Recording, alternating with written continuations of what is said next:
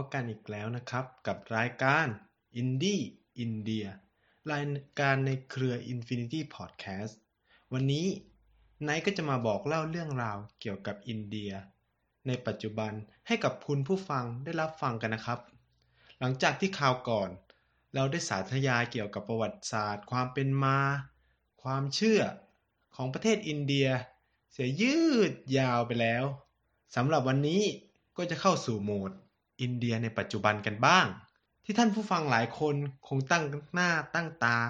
รอให้ไนท์มาเล่าให้ฟัง งั้นไนท์ขอเริ่ม เรื่องเกี่ยวกับอินเดียในปัจจุบัน ด้วยเรื่องรูปแบบการปกครองและการเมืองกันก่อนเลยแล้วกัน เพราะหลาย ๆ คนคงสนใจว่าอินเดียเนี่ย ปัจจุบันยังมีราชามหาราชาหรือเปล่า เหมือนกับที่เราเคยได้ยินตามหนังจักจักวงวงหรือแม้แต่ หนังอินเดียสมัยใหม่เองก็ตาม ที่ก็จะมีการบอกเล่าเรื่องราวเกี่ยวกับ มหาราณีต่างๆ ซึ่งวันนี้นายก็จะมาพูดเรื่องราวเหล่านั้น เริ่มด้วยรูปแบบการปกครองเลยแล้วกันสำหรับปัจจุบันนะครับ อินเดียเนี่ยมีระบบการปกครองแบบสาธารณรัฐ ความหมายก็คือ มีประมุขของรัฐที่เป็นประธานาธิบดี และก็มีนายกรัฐมนตรีด้วย อินเดียเนี่ย ได้ชื่อว่าเป็นประเทศที่มีระบบประชาธิปไตยที่ใหญ่ที่สุดในโลก เนื่องจากมีประชากรมากถึง 1,200 ล้านคน ฉะนั้นการเลือกตั้งในอินเดียเนี่ยจึงเป็นที่สนใจของทั่วโลก เพราะว่าหากเราศึกษาในกระบวนการการเลือกตั้งของอินเดียเนี่ยมันมีความน่าสนใจอย่างหนึ่งนะครับ ก็คืออินเดียเนี่ยใช้เวลาเลือกตั้งราวกว่า 1 เดือนเต็มเลยทีเดียว กว่าจะทราบว่าใครจะเป็นพรรคการเมือง ฝ่ายรัฐบาลและใครจะได้เป็นพรรคพรรคการเมืองฝ่ายค้านนะครับ และที่สำคัญก็คืออินเดียเนี่ยปกครองด้วยระบบกึ่งกึ่งสมาพันธรัฐ หรือสหพันธรัฐก็คือ การรวมตัวของรัฐต่างๆจำนวนมาก ซึ่งปัจจุบันเนี่ยอินเดียมีรัฐในเครือของตนเองกว่า 29 รัฐด้วยกัน ทั้งนี้แบ่งเป็นรวมถึงเเขตปกครองพิเศษต่างๆ ด้วย เช่น เมืองหลวง หรือพื้นที่พิพาทระหว่างอินเดียกับประเทศต่างๆ ด้วยทำให้ด้วยความที่มันมีรัฐมากมายเนี่ย อินเดียจึงมีความแตกต่างหลากหลายค่อนข้างมาก ทั้งในระบบภาษา ระบบเศรษฐกิจ และระบบการเมือง กล่าวคือ ถ้าเราย้อนไปที่รัฐธรรมนูญ ซึ่งถือเป็นกฎหมายสูงสุดของอินเดียเนี่ย เขาระบุไว้ว่า อินเดียเนี่ยมีภาษาอย่างเป็นราชการนะครับ ที่สามารถใช้ได้กว่า 33 ภาษา แต่ทั้งนี้และทั้งนั้นนะครับ จะมีภาษากลางหลักๆ ก็คือ ภาษาอังกฤษและภาษาฮินดี ซึ่งรัฐทุกรัฐเนี่ยต้องยอมรับให้เป็นภาษากลางทางราชการ โดยในระบบกฎหมายของอินเดียเนี่ยใช้ภาษาอังกฤษเป็นภาษากลางนะครับ แล้วก็สำหรับภาษาฮินดีเนี่ยคุณก็สามารถใช้ในการติดต่อราชการได้ แต่หลักๆหลักๆแล้วเนี่ยรัฐต่างๆอะก็จะมีภาษาของตนเอง ฉะนั้นแล้วรัฐธรรมนูญอะจึงต้องระบุไว้ว่าภาษาอะไรบ้างที่สามารถใช้ได้ เพราะไม่งั้นเนี่ยรัฐต่างๆที่อยู่ในประเทศอินเดียจะไม่สามารถระบุให้ภาษาเหล่านั้นเนี่ยเป็นภาษาทางราชการได้ ซึ่งมันส่งผลเสียต่อประชาชนที่จะมารับบริการจากภาครัฐนะครับ เพราะ คนบางคนเนี่ยไม่คนอินเดียหลายหลายคนเลยก็ว่าได้เนี่ยไม่ได้รับการศึกษาในภาษาอังกฤษหรือภาษาฮินดี ฉะนั้นภาษาถิ่นเนี่ยจึงเป็นเรื่องที่สำคัญมากสำหรับประเทศอินเดีย มาว่ากันด้วย ผู้นำของรัฐนะครับ โดยรัฐธรรมนูญเนี่ยกำหนดให้ประธานในธิบดีเนี่ยเป็นประมุขของรัฐ แต่ทั้งนี้ทั้งนั้นนะครับคำว่าประมุขของรัฐไม่ได้หมายความว่าจะมีอำนาจในเชิงการบริหารจัดการประเทศ นั่นก็คือ ประธานาธิบดีในความหมายของอินเดียก็คือเป็นเหมือนเชิงสัญญลักษณ์ครับ ทั้งนี้ทั้งนั้นประธานาธิบดีเนี่ยจะมาจากการเลือกตั้งของรัฐสภาด้วย ซึ่งถ้าพูดแล้วก็คล้ายๆ ระบบกษัตริย์บ้านเราก็คือ พระมหากษัตริย์ทรงเป็นประมุขแห่งรัฐและคือเป็นผู้นำในเชิงสัญลักษณ์ แต่พระองค์เนี่ยจะใช้อำนาจผ่านทางสามสถาบันหลักก็คือ นิติบัญญัติบริหารแล้วก็ตุลาการ ซึ่งในอินเดียก็จะมีความคล้ายคลึงกัน ฉะนั้นผู้ที่มีอำนาจโดยแท้จริงในเชิงการบริหารจัดการของอินเดียก็คือนายกรัฐมนตรีครับสำหรับในปัจจุบันเนี่ยการเลือกตั้งครั้งล่าสุดก็คือในปี 2557 เนี่ย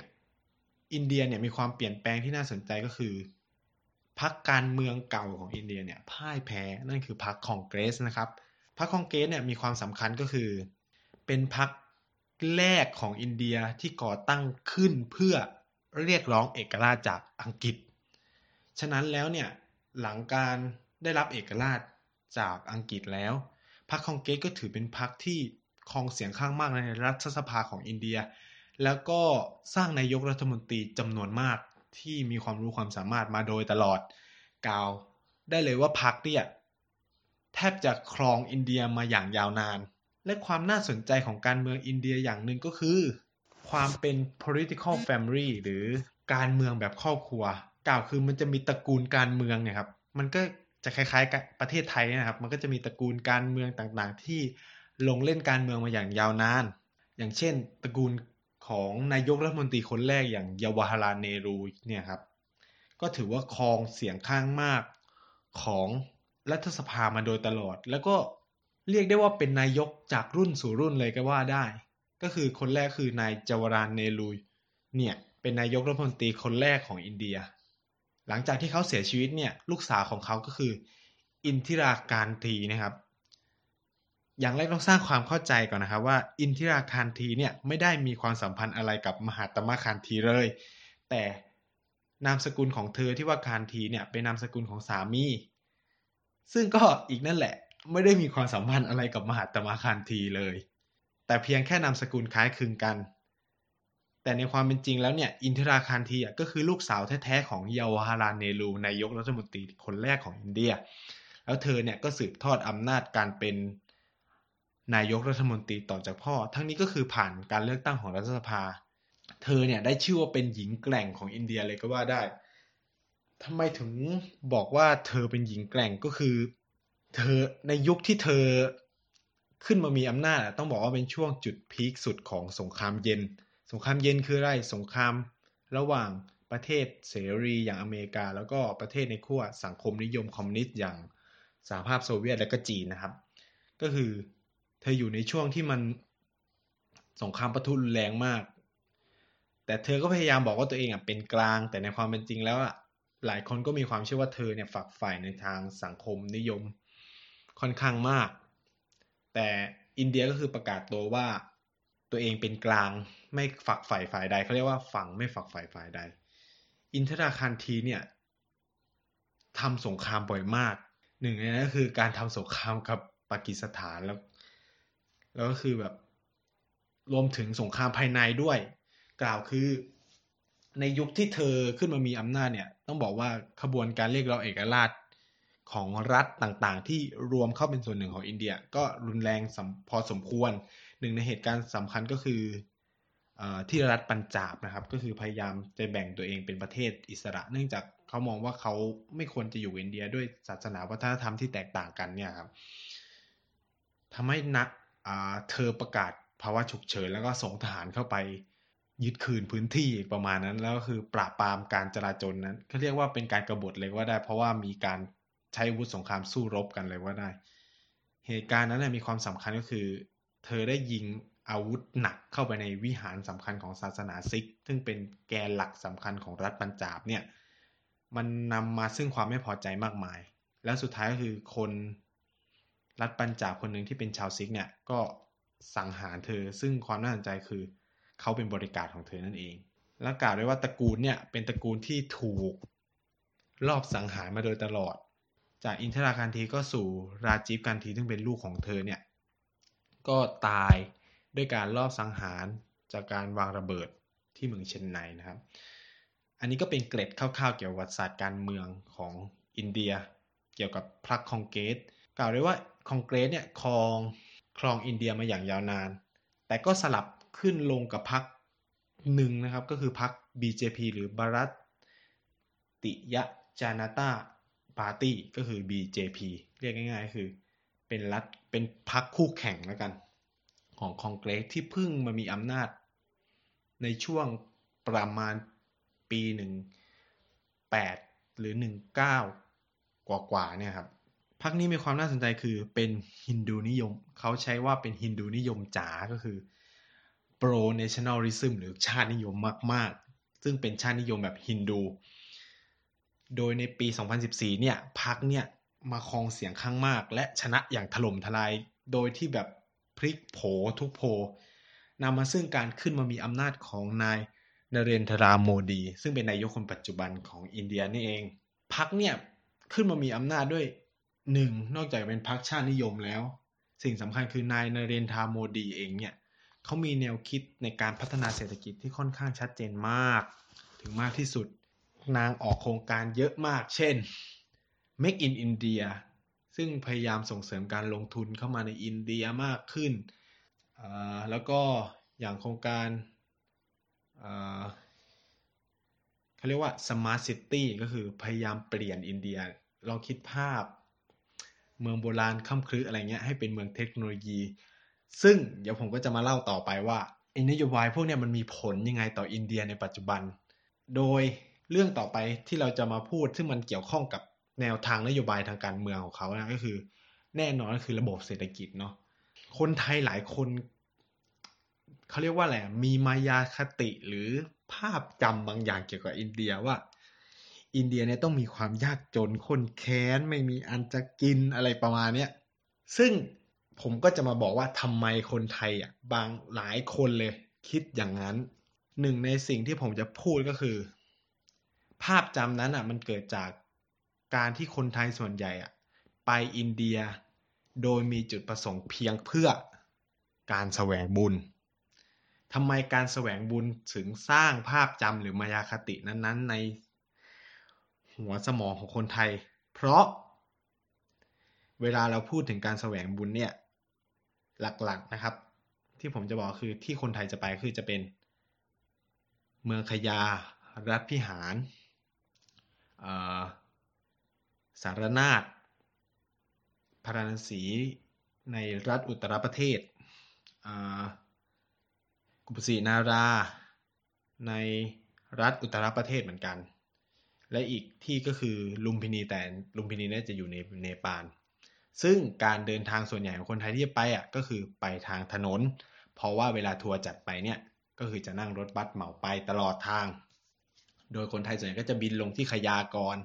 หรือไม่ก็บินลงที่พระนศี แล้วก็เที่ยวผ่านรถยนต์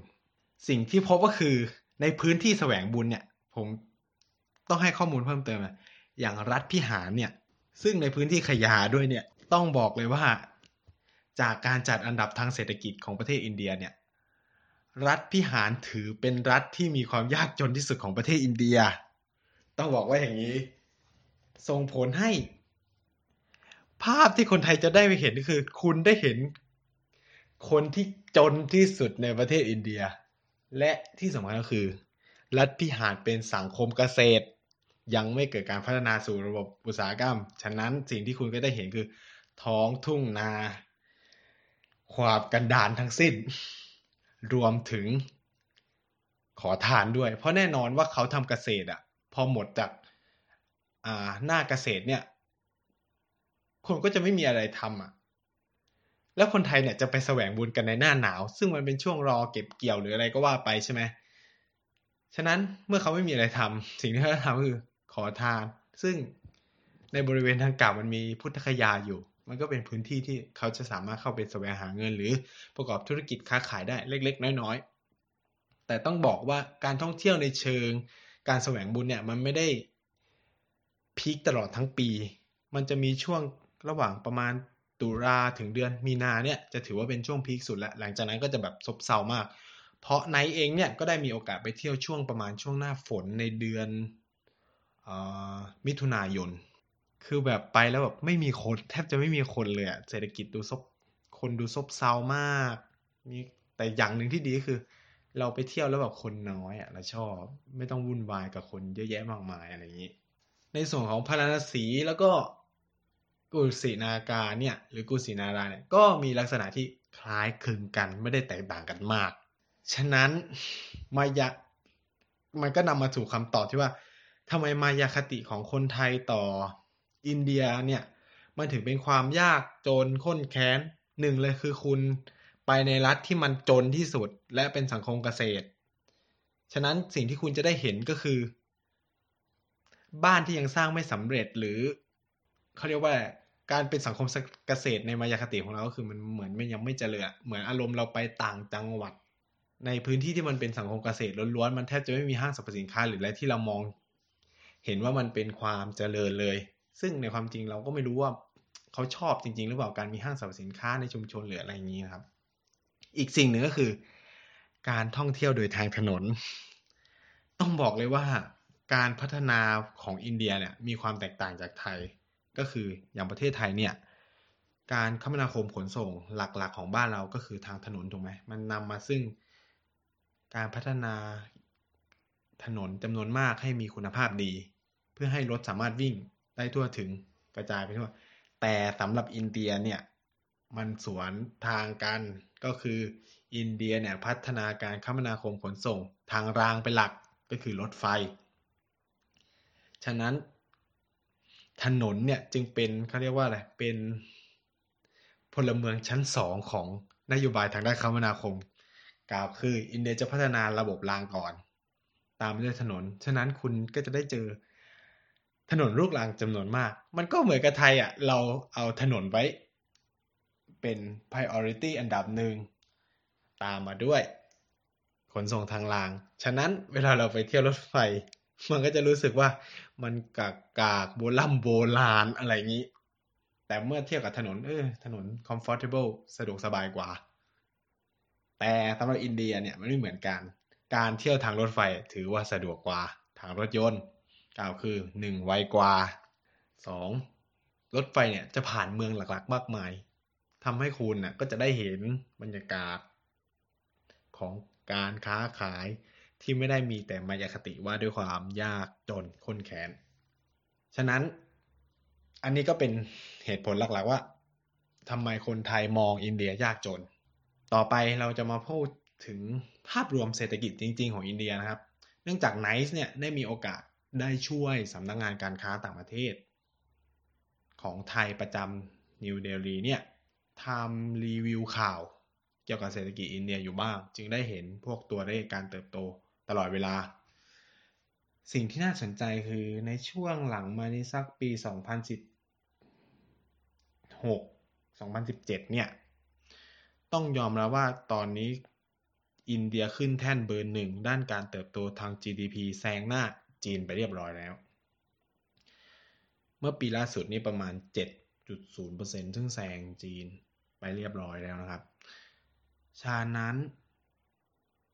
ความเข้าใจที่ว่าเศรษฐกิจอินเดียไม่ได้เติบโตนั้นเป็นความเข้าใจผิดอย่างยิ่ง แล้วคำถามคืออินเดียเติบโตจากอะไรนะครับ เราต้องบอกว่าอินเดียเนี่ยด้วยนโยบายของนเรนทราโมดี กี่ยวกับการ make in ไม่ว่าจะเป็น make in India smart city หรือ FDI หรือ foreign direct investment เนี่ย ที่ให้สิทธิพิเศษต่อนักลงทุนต่างชาติจำนวนมากเลยครับ เช่นบางกลุ่มภาคส่วนเนี่ยให้ถึงร้อยเปอร์เซ็นเลยให้เข้ามาลงทุนได้ เช่น ภาคบริการหรืออะไรอย่างนี้ มันส่งผลให้เงินทุนจากต่างประเทศ ไหลเข้ามาอินเดียจำนวนมาก และเราต้องยอมรับว่าหนึ่งในปัจจัยสำคัญที่ อินเดียเติบโตได้รวดเร็วคือ แรงงานราคาถูกที่มีความรู้ แต่ศักยภาพอาจจะยังไม่มากนักในเชิงสกิลนะครับ เพราะเราต้องเข้าใจกันว่าการศึกษาอินเดียยังไม่ได้มุ่งเน้นการพัฒนาทั้งฝีมือแรงงานเลยขนาดฉะนั้นมันจึงเกิดเรียกว่า อุตสาหกรรมหลาย ๆ อย่างในอินเดียที่เพิ่มมากขึ้น จนนำมาซึ่งการเกิดเขาเรียกว่าพื้นที่พิเศษพัฒนาอุตสาหกรรม ในรัฐต่างๆ ซึ่งอินเดียเนี่ยมีการแบ่งงานกระทำเพื่อกระจายเขาเรียกว่ากระจายความมั่งคั่งเนี่ยไปสู่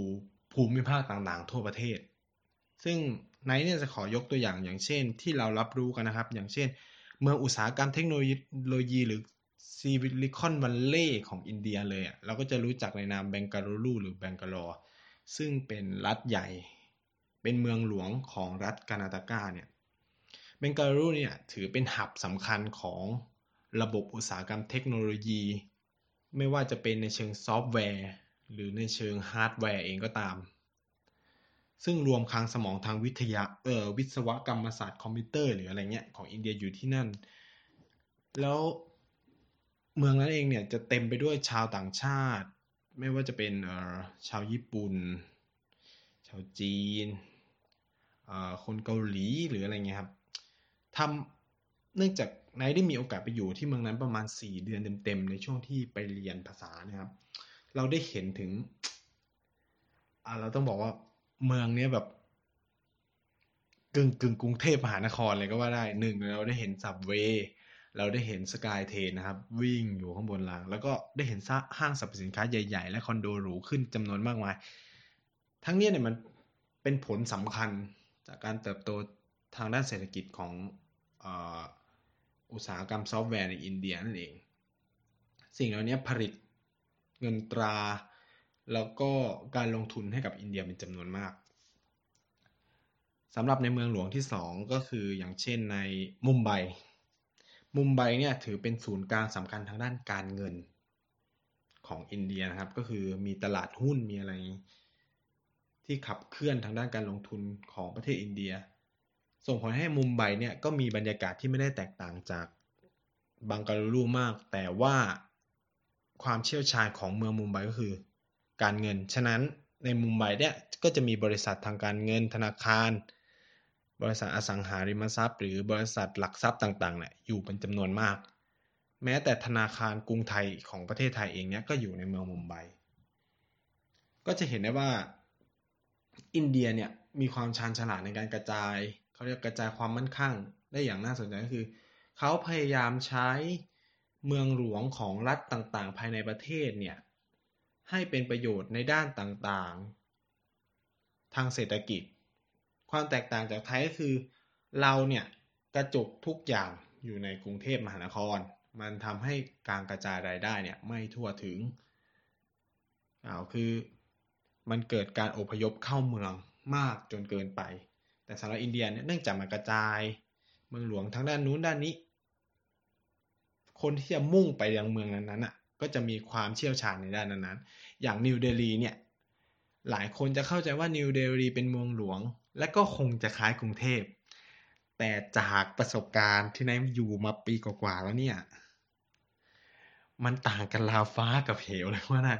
นิวเดลีเนี่ยเหมือนเป็นสิ่งรวมอะไรที่แบบ ไม่ค่อยเจริญหูเจริญตามากเท่าไหร่นัก อาจจะไม่มีห้างสรรพสินค้าตามที่เราวาดฝันอะเอาจริง ๆ มันก็มีแหละ แต่มันไม่ได้แบบหรูหราอลังการอะไรนั้น หรือแม้แต่อาหารนานาชาติเนี่ยก็จะแบบมีน้อยมากเมื่อเทียบกับกรุงเทพมหานคร แม้แต่ซูชิเนี่ยก็หากินยากมากจริงๆ เนื่องจากการที่นิวเดลีเนี่ยถูกตั้งโพสิชันให้เป็นเมืองหลวงทางด้าน การเมือง และระบบราชการ ฉะนั้นที่นี่ก็จะเป็นศูนย์รวมนักการสถานทูตของประเทศต่างๆ แล้วก็เป็นที่พักอาศัยของเหล่าข้าราชการเป็นหลัก มันจึงทำให้มันไม่มีคนต่างชาติอยู่มาก ความหลากหลาย และการจับจ่ายใช้สอยทางด้านเศรษฐกิจมันจึงลดน้อยลงทำให้นิวเดลีเองก็ไม่ได้เติบโตขนาดนั้นโดยเปรียบเทียบกับมุมไบบังกาลอร์เป็นต้น อีกเมืองหนึ่งที่กำลังน่าสนใจที่ไนซ์เนี่ยได้มีโอกาสไปเยี่ยมชมประมาณหนึ่งสัปดาห์เต็มๆก็คือเมืองไฮเดราบัดถามว่าไฮเดราบัดอยู่ตรงไหนไฮเดราบัดอยู่ประมาณช่วงตอนกลางของประเทศค่อนไปทางใต้นะครับ เป็นเมืองหลวงใหญ่ของสองรัฐก็คือเตลังคานาแล้วก็อันดราประเทศ ความสำคัญของเมืองนี้คือเขาถูกวางโพสิชันให้เป็นหับอุตสาหกรรมรถยนต์ของอินเดีย แล้วก็เป็นหับอุตสาหกรรมชีวการแพทย์ของอินเดียด้วย การที่ไนท์ได้มีโอกาสเข้าไปดูเนี่ยโอ้เราก็ได้เห็นความหลักความเจริญเติบโตที่น่าสนใจหลาย ๆ อย่าง เช่นการพัฒนา infrastructure อันแน่นอนว่าไฮเดราบัดเนี่ยเพิ่งถูกวาง position ไม่นานแล้ว ฉะนั้นการจะมีระบบขนส่งคมนาคมแบบ sky train หรืออะไรเงี้ย ยังเพิ่งอยู่ในจุดเริ่มต้น แต่ว่าเขาก็มีเขตเศรษฐกิจเศรษฐกิจพิเศษของเขาที่ส่งเสริมการลงทุนด้านนี้อยู่นะครับ ฉะนั้นโดยภาพรวมทางเศรษฐกิจของอินเดียเนี่ยต้องยอมรับว่าอินเดียไม่ได้เหมือนกับอดีต หรือมายาคติของคนไทยแล้ว อินเดียเติบโตไปมากกว่านั้น อินเดียมีห้างสรรพสินค้าขนาดใหญ่ อินเดียมีคอนโดขนาดใหญ่ แล้วก็อินเดียมีระบบขนส่งมวลชนที่ ค่อนข้าง อยู่ในระดับที่ดี และมีราคาที่ถูกเหมาะกับการใช้มาก ๆ สิ่งสำคัญเหล่านี้มันขับเคลื่อนให้อินเดียเติบโตอย่างต่อเนื่องทีละเล็กทีละน้อย และอินเดียถูกจับตาให้เป็นแหล่งลงทุนที่น่าสนใจ ก็ไม่ถึงกับว่าเป็นอันดับต้น ๆ ของโลก แต่ว่าอันดับความสามารถในการแข่งขันของอินเดียก็เพิ่มขึ้นเรื่อย ๆ เนื่องจาก หนึ่งอินเดียมีกำลังคนมากต้องยอมแล้วว่าวัยแรงงานของอินเดียเนี่ย ถือว่าสูงเลยก็ว่าได้ในปัจจุบันแล้วก็ที่สำคัญคือ position หรือตำแหน่งของอินเดียเนี่ยต้องยอมแล้วว่าอินเดียอยู่ในพื้นที่ภูมิศาสตร์ที่เชื่อมระหว่างมหาสมุทรแปซิฟิก แล้วก็อ่าวอินเดีย อ่าวเปอร์เซียนะครับ สามารถตรงขึ้นไป เชื่อมทะเลเมดิเตอร์เรเนียน ฉะนั้นเนี่ยอินเดียจึงเป็นทางผ่านของเส้นทางการค้าที่ค่อนข้างใหญ่ระดับโลก โดยในเชิงภูมิศาสตร์แล้วเนี่ยถือว่าอินเดียอยู่ในจุดยุทธศาสตร์ที่ค่อนข้างมีความสำคัญ ใกล้ๆใกล้เคียงกับประเทศไทยที่เชื่อมระหว่างมหาสมุทรอินเดียแล้วก็มหาสมุทรแปซิฟิกนั่นเองคำมันก็นำมาสู่คำตอบอีกอันหนึ่งที่เป็นมายาคติใหญ่ ๆ ของคนไทยก็คือ คนอินเดียขายถั่วขายผ้า เพราะว่า ไนซ์เนี่ยได้มีประสบการณ์โดยตรงกับหลาย ๆ คนหลังจากกลับอินเดียก็จะบอกเออซื้อถั่วซื้อผ้ามาให้หน่อยอะไรเงี้ยครับคือเข้าใจได้ว่าเหตุผลที่คนไทยคิดอย่างนั้น เพราะว่าคนอินเดียในไทยเนี่ย ขายพวกเมล็ดธัญพืช แล้วก็ขายผ้าเป็นหลัก ซึ่ง ความเข้าใจนั้นอะ มันไม่ผิดนะครับ เพราะว่าต้องยอมรับอุตสาหต้องยอมรับว่าอุตสาหกรรมผ้าในประเทศไทยเนี่ย ถูกถือครองโดย คนอินเดียพลัดถิ่นจำนวนมากคำว่าคนอินเดียพลัดถิ่นก็คือคล้ายๆ คนจีนพลัดถิ่นนะครับ คือคนอินเดียที่มาอยู่ในไทยเป็นเวลานานจนได้เขาเรียกว่าถูกกืนกายให้กลายเป็นไทยเรียบร้อย แล้วมีสัญชาติไทยมีอะไรอย่างนี้ แต่ว่าคนเหล่านี้ก็ยังคุมระบบเศรษฐกิจของไทยอยู่เป็นกลจักสำคัญในการขับเคลื่อนซึ่งแหล่งผลิตผ้าในไทยเนี่ยถือเป็นหนึ่งในเขาเรียกว่า เป้าหมายสำคัญของคนอินเดียที่จะบินมาซื้อ แล้วก็นำเข้าไปสู่อินเดีย มันจึงเป็นเรื่องค่อนข้างแบบตลกมากครับที่แบบไนซ์เนี่ยเวลาไปเดินซื้อเสื้อผ้าในตลาดเนี่ยก็จะแบบเออพยายามอู้เสื้อสวยราคาถูกมากครับ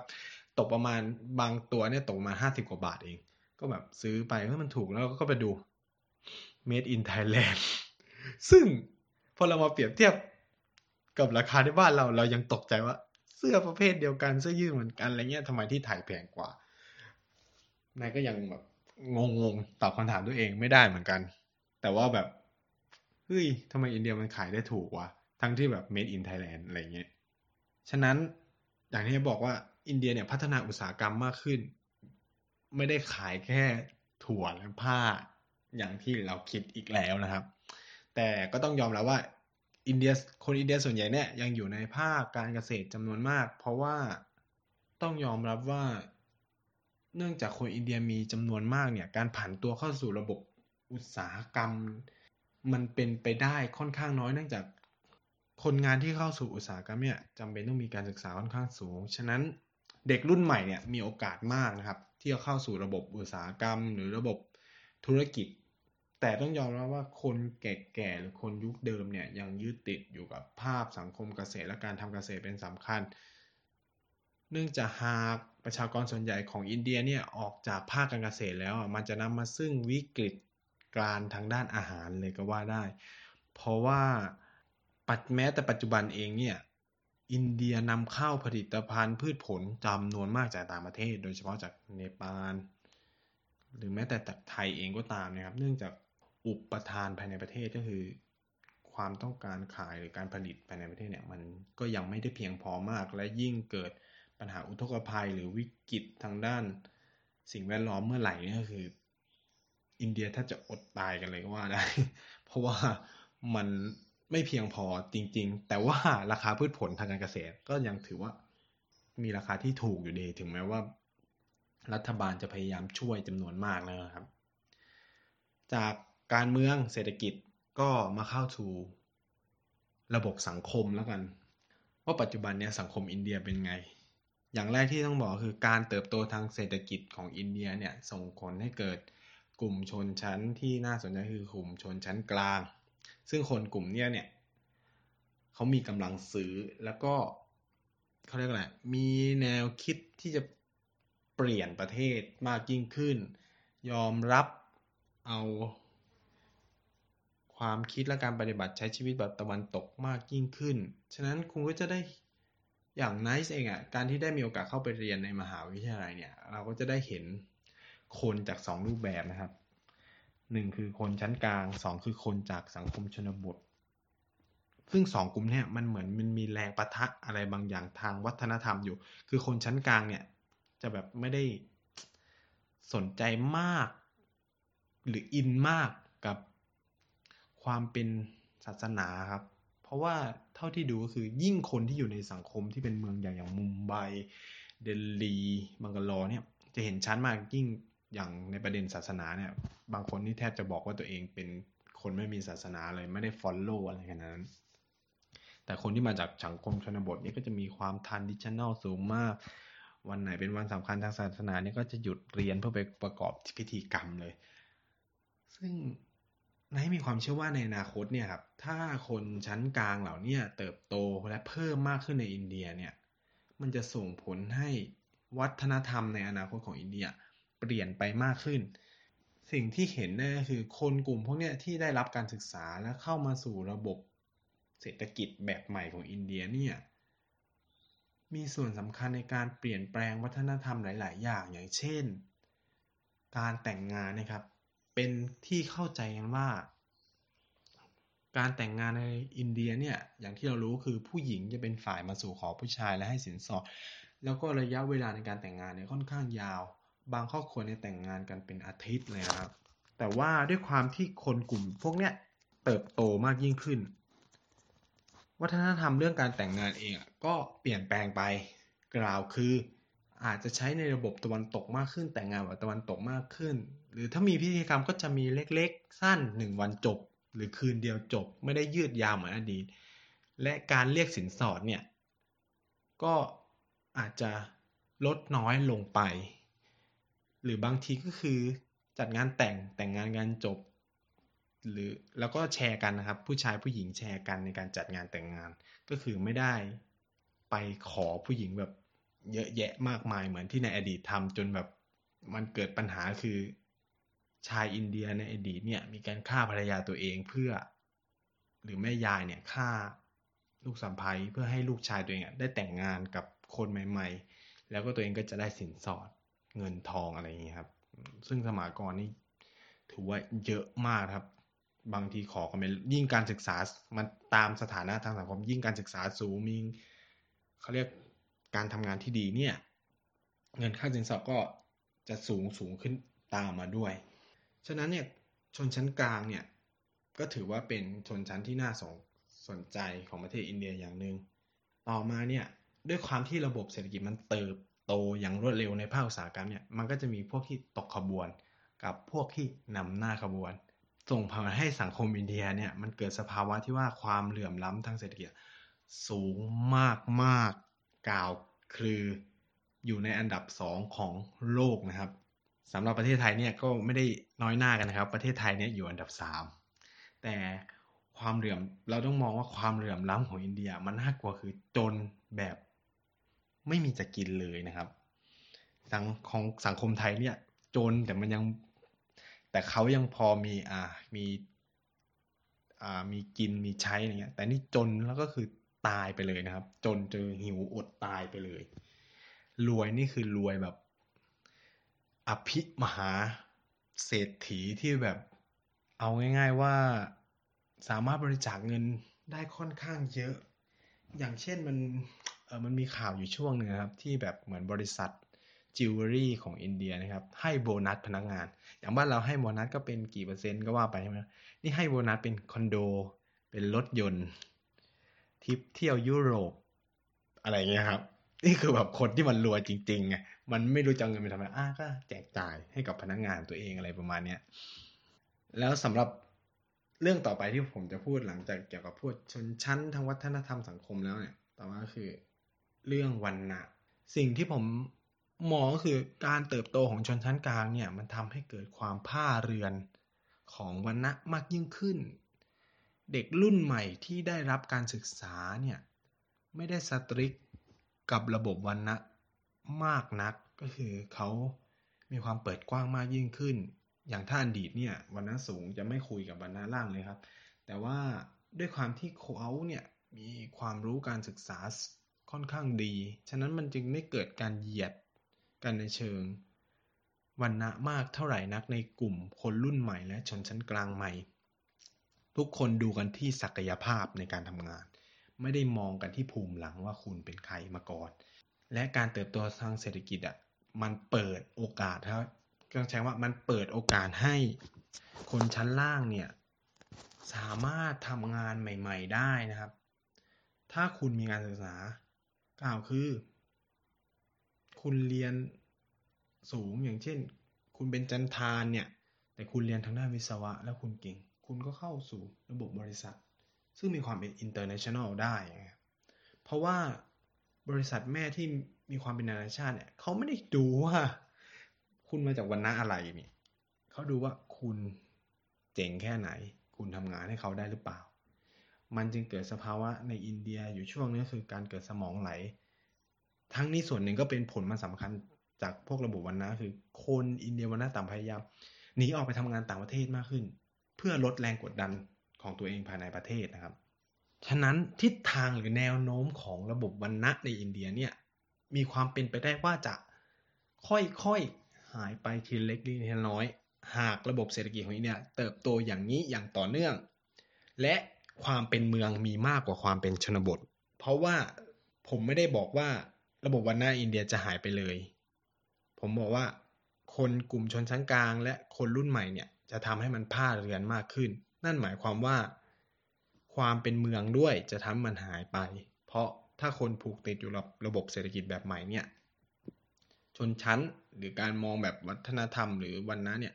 มันก็จะผ้าเรือนตามไปด้วย ฉะนั้นเมืองต้องขยายสู่ชนบทให้มากยิ่งขึ้น เพื่อให้คนมีความรู้มี การทำงานในรูปแบบใหม่ที่ไม่ใช่สังคมเกษตร สิ่งเหล่านี้จะช่วยให้อินเดียเนี่ย หลีกหนีเขาเรียกว่า หลีกหนีไกลจากระบบวันนะได้มากยิ่งขึ้น เพราะต้องยอมรับว่าการร่างรัฐธรรมนูญของอินเดียเนี่ยก็ถึงแม้จะบอกว่าไม่ให้ถือระบบชนชั้นวรรณะก็จริงอะแต่ในเชิงการปฏิบัติแล้วมันมันยังไม่สามารถทำได้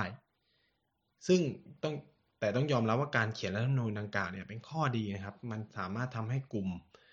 ชนชั้นล่างเนี่ยมีปากมีเสียงมากยิ่งขึ้น ในการเรียกร้องสิทธิของตนเองตามรัฐธรรมนูญที่ระบุไว้นะครับ ต่อมาก็จะมาขอเล่าเกี่ยวกับไลฟ์สไตล์ของคนอินเดียแล้วกัน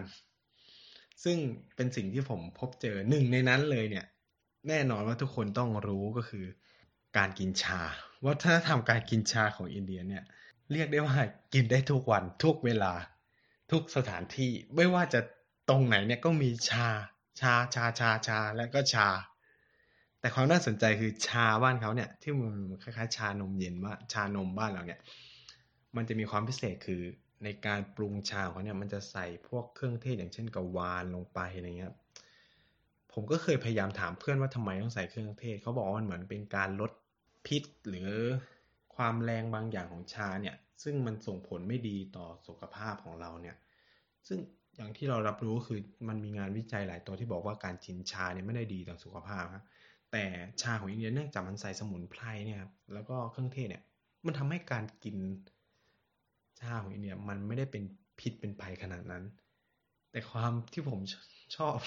ชอบคุยกับเพื่อนเนี่ยมันก็คือเขาเขาจะชวนกินชาเนี่ยได้ตลอดเวลาจริงเรียนปุ๊บเลิกพักกินชา กินชาไหนกินชาอะไรเงี้ย ชาเนี่ยเป็นเหมือนส่วนหนึ่งใช่ไหมส่วนหนึ่งของชีวิตคนอินเดียเลยก็ว่าได้